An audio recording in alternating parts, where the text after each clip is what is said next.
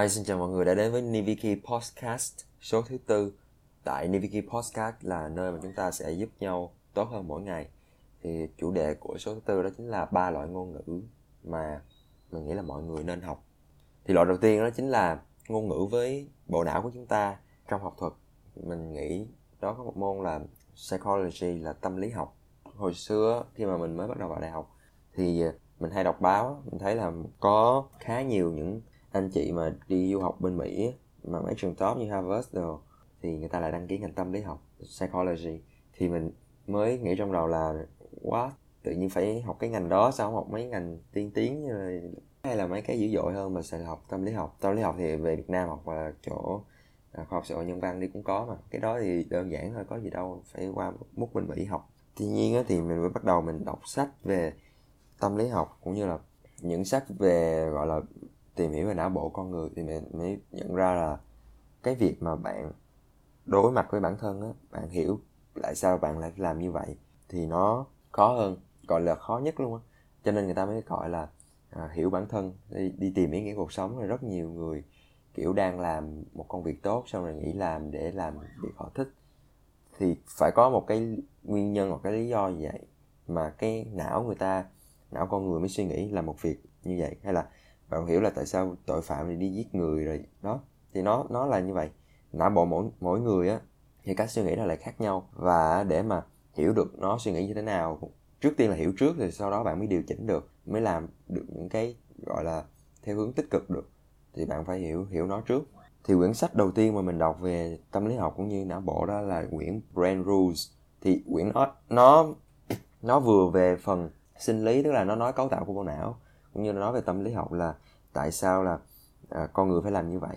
Ví dụ như là việc hình thành những thói quen ví dụ như là tại sao là mỗi sáng á, là bạn à, thường thức dậy việc đầu tiên là bạn làm bằng, bằng check Facebook hoặc là Instagram hoặc là email trước. Thì để bạn biết đó là một cái habit một cái thói quen không tốt đúng không? Và bạn muốn đổi nó thành là sáng thức dậy bạn ngồi luyện tập thiền sau đó thì bạn chuẩn bị đồ ăn sáng bằng tập thể dục sau đó thì mới là check email hoặc là mạng xã hội sau. Tuy nhiên điều đó ai cũng biết được nhưng mà để chuyển cái thói quen đó chuyển thói quen xấu đó thành một thói quen tốt á, thì bạn phải hiểu được ừ là não bộ con người sẽ có xu hướng như vậy. Thì bạn cần phải làm những cái gì những cái um, những việc gì để loại bỏ thói quen xấu đó. Thì đó chỉ là một ví dụ thôi còn rất là nhiều cái việc khác mà mà chúng ta phải hiểu bản thân trước phải hiểu cái cách não mà chúng ta suy nghĩ trước thì chúng ta mới làm được những cái việc to lớn sau chẳng hạn như là ai cũng có những khó khăn không? Những lúc buồn những lúc chán những lúc thất vọng. Nghĩ mình là kẻ thất bại mình nghĩ ai cũng cũng, cũng có cái khoảng thời gian đó thôi. Nhưng mà bạn phải hiểu là uh, cái tâm lý của mình là quan trọng nhất. Mình phải làm sao để vượt qua những cái cái khó khăn những cái nỗi thất vọng đó mà tự mình nghĩ ra để mình biến nó thành hành động. Chỉ một cái não thôi nhưng mà mình nghĩ là nó rất là nhiều cái nhánh con bên trong. Chẳng hạn như là một một ví dụ như là uh, decision making. Tức là những những là cái khả năng ra quyết định của bạn. Ví dụ nha bạn có hay gặp trường hợp mà uh, ví dụ mà bạn có tiền á bạn lên những trang web thương mại điện tử và bạn định mua một món đồ thôi. Ví dụ bạn định mua một cái lót chuột thôi. Nhưng mà tự nhiên bạn có, có chuột sẵn rồi bạn lại mua thêm một con chuột nữa bạn mua thêm bàn phím hoặc là bạn mua tai nghe. Một số bạn một số bạn thì lên ví dụ mua mua một món thôi mà tự nhiên lại mua thêm những cái món khác nữa bạn sẽ mua những thứ mà bạn không cần ví dụ tiếp theo là làm sao để chúng ta tập trung được. Có những người á, có thể họ ngồi từ sáng đến tối họ làm được. Và có những người á, thì phải làm một tiếng rồi nghỉ 5 phút hoặc 10 phút đi đi dạo, đi hít thở không khí rồi mới quay lại làm tiếp được. Vì có những người á, thì vừa làm vừa nghe nhạc được. Có những người thì phải im lặng, không một tiếng động thì mới mới tập trung được. Thì đó đó là cái cách mà bộ não suy nghĩ và việc mà hiểu não hiểu hiểu não bộ của mình, suy nghĩ như thế nào á, hiểu tâm lý của mình như thế nào thì nó đóng góp hầu như là tất cả mọi mặt trong cuộc sống, từ việc sinh hoạt cá nhân, công việc việc bạn giao tiếp với người khác. Thì những cái số ví dụ trên là những cái mà, gọi là, bóp bóp những cái mà nổi lên trong đầu của mình. Và mình nói ngay lúc đó, tại vì cái, trong cái nhánh của tâm lý học thì nó lại chia ra rất là nhiều cái hướng khác nhau. Và bạn phải nghiên, bỏ thời gian ra nghiên cứu để hiểu hiểu bản thân mình hơn, hiểu cái cách suy nghĩ của não bộ mình hơn cho nên nó việc tốt nhất là mình sẽ recommend những quyển sách mà mình nghĩ là những người bắt đầu đọc á thì thì nên đọc. Đó thì thì đọc đọc những quyển này rồi thì bạn sẽ có những keyword. Bạn thấy là những cái nhánh nhỏ bên trong ví dụ như là decision making nè xong rồi focus à, cách cách ra quyết định cách tập trung rồi cách vượt qua khó khăn cách vượt qua nỗi buồn rồi cách để hạnh phúc hơn rồi rất là nhiều. Thì bạn đọc những cái quyển mà mình mình recommend dưới đây á xong rồi bạn sẽ mình nghĩ là nếu bạn đọc xong thì bạn sẽ tự biết cách là bạn sẽ thích tìm nghiên cứu về cái cái lĩnh vực ừ, bên chuyên sâu nào về tâm lý học. Sau đó bạn đọc thêm. À, đó là một cái cách gọi mình nghĩ là duy nhất để hiểu thôi. Tại vì cái ngành này ấy là không phải lý do như hồi nãy mình nói là những những những mà những người giỏi những người được học bổng bên Harvard thì người ta lại học cái ngành này. Là những để mà để hiểu được bộ não con người á thì những cái ông mà gọi là giáo sư tiến sĩ ông phải phải thực hiện những cái thí nghiệm gọi là có những cái thí nghiệm á phải mất đến mấy chục năm mới co ra một kết quả.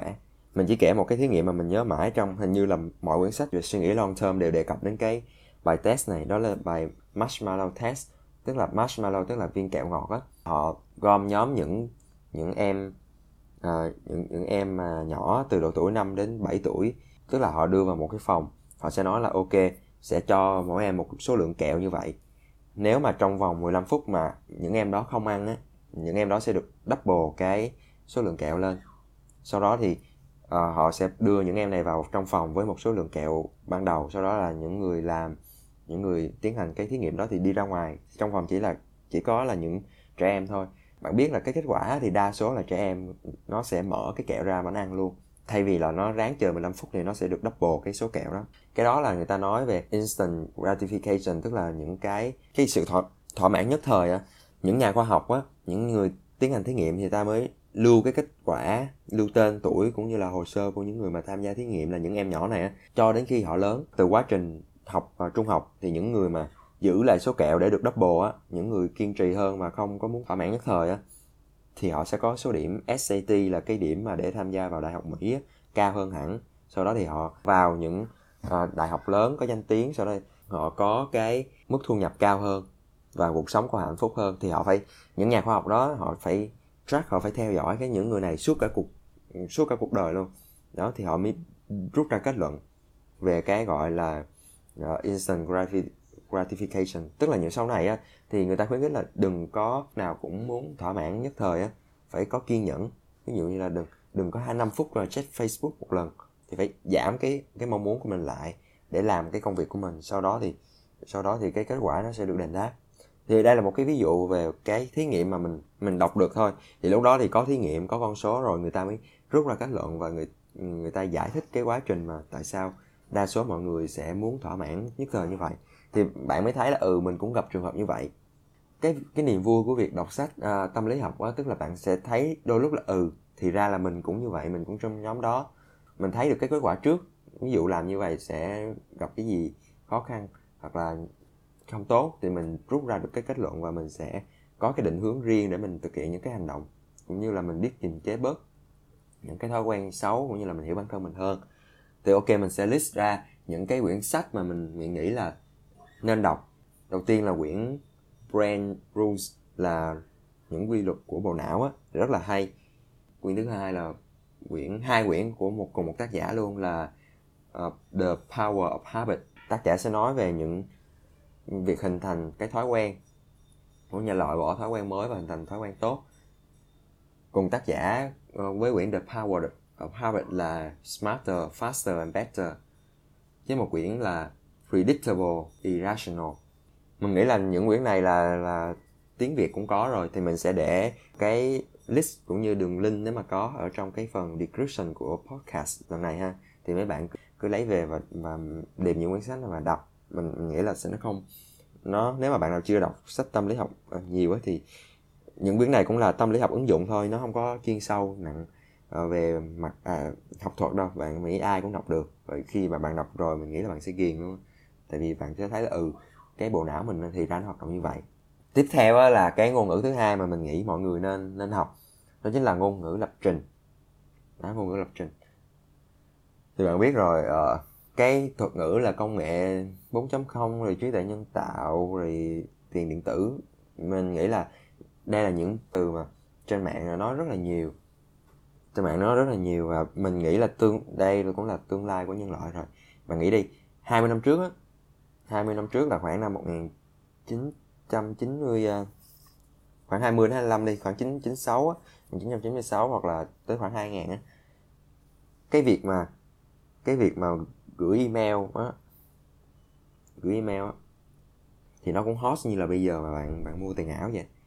Không, rất ít người tin là có thể gửi một cái email trên mạng, hoặc là lúc mà PayPal ra đời á, thì rất ít người tin, cũng như là cái số lượng người mà chửi á, ngờ vực về cái cái vụ mà PayPal rất là nhiều. Tự nhiên nhập cái email mà chuyển được tiền, chuyển được tiền qua cái email thôi, chỉ cần có email thôi, không cần số ngân hàng số tên chủ sở hữu của cái thẻ hết mà gửi được tiền. Thì lúc mà PayPal mới ra là phải uh, cho mỗi người mà giới thiệu người khác 10 đô luôn.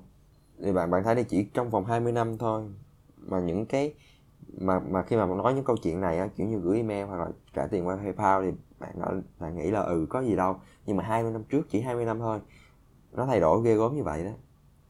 Chưa kể là chỉ khoảng mà 5 đến 7 năm trước việc mua hàng online mua sách online thôi á là một cái gì đó, gọi là, ai cũng sợ bị lừa đảo hết. Nhưng mà bạn nghĩ đi, giờ website, thương mại điện tử đóng một vai trò rất quan trọng trong cuộc sống. Hầu như là ai cũng đã từng mua hàng online một lần rồi. Mình nghĩ là giới trẻ thôi nha, mình xin lỗi nha. Nghĩ là giới trẻ trong độ tuổi của mình trong độ tuổi của mình, với bạn đang nghe cái podcast này thì mình nghĩ là ai cũng, ai ai cũng đã mua hàng online một lần rồi. Thì bạn nghĩ đi, khoảng chỉ 20 năm đã thay đổi như vậy rồi, thì cái tốc độ tăng trưởng nữa với những cái công nghệ 4.0 như hồi nãy mình nói, thì 10 năm nữa hoặc là thêm một đợt 20 năm nữa thì chuyện gì cũng có thể xảy ra được. Cho nên nó việc người ta nói là sau này robot sẽ sẽ thay thế công việc của con người là có lý do. Thì robot thay thế công công việc của con người thì bạn phải chuẩn bị hàng trang để là nó sẽ sinh ra những cái công việc mới. Mình nghĩ lúc nào cũng phải vậy thôi. Robot làm việc này thì sẽ có, để ra những cái việc khác để con người làm, để con người quản lý robot hoặc là à, những cái công việc mới có thể mình cũng chưa chưa hình dung ra được. Thì việc học ngôn ngữ lập trình đó là cái cách mà chúng ta chuẩn bị trước. Thì hiện bây giờ uh, câu hỏi là câu hỏi đặt ra là mình nghĩ là ai cũng uh, ai cũng biết là nên học ừ, nên học lập trình rồi. Nhưng mà câu hỏi đặt ra nếu mà ngoại ngoại bang á, từ ngành khác á, vào á, thì học lập trình bằng cách nào? Phải là tại vì những người mà đúng chuyên ngành thì phải mất 4 năm đến 4 năm rưỡi để học uh, công nghệ thông tin. Thì những người mà không có học ngành uh, lập trình đó, thì sẽ tìm cái cách học như thế nào để hiệu quả nhất. Thì tin vui cho các bạn đó là mình tụi mình học uh, chuyên ngành về lập trình chuyên ngành về phần mềm. Nhưng mà hai năm hai năm đến hai năm rưỡi thì cũng học chuyên ngành nhưng những những cái môn những cái trường khác thôi. Đó những cái chuyên ngành đa số là toán rồi uh, mấy môn mát learning mình nghĩ là hai năm. Thì đương nhiên sẽ có những cái môn như nhập môn lập trình nhưng mà mình nghĩ là nó không đáng kể. Thì hai năm sau thì mới tụi mình mới vào chuyên ngành cho nên cái khoảng thời gian mà bạn tự học á nếu mà bạn có thời gian học thì nó cũng không có gì là là là là khó khăn hết. Mình biết cũng nhiều người tự học và vẫn thành công. Thì bây giờ cái số lượng mà trang web học online trên mạng rất là nhiều. Chẳng hạn là Udemy, Coursera, Udacity, Coacademy, Tree, uh, ờ, Tree, Treehouse. Thì mấy trang đó rất là nhiều. Mình cũng có review trên blog của mình. Thì chính bản thân mình cũng có mở một số khóa học online Udemy. Mình nghĩ là cái việc học online bằng lập trình rất là tốt. Nó rút ngắn thời gian của mọi người rất là nhiều. Thì bản thân mình cũng vậy thôi mình học trên trường mình đúng là chuyên ngành nhưng mà cái khoảng kiến thức đó, mình học là mình cũng như một số bạn bè của mình học là chủ yếu là tự học. Việc mà học đại học ờ, ở ngành công nghệ thông tin nó chủ yếu là cái môi trường thôi bạn ví dụ bạn xung quanh những đứa lập trình khác rồi học xung quanh những người giỏi thì nó sẽ kích thích cái khả năng của bạn cũng như là khả năng ganh đua cũng như là để học để theo kịp người ta chứ thực ra cái lượng kiến thức um, IT là hoàn một việc hoàn toàn có thể học được. Cũng như là việc bắt đầu học mấy cái IT mấy cái công nghệ để làm phần mềm hay là uh, data science ờ, uh, nhé thì việc đầu tiên phải học ngôn ngữ lập trình. Thì mình recommend những ngôn ngữ mà bạn nên học đó là C Sharp hoặc là Python. Thì nó là phổ biến và làm gì cũng được và nó nó dễ học.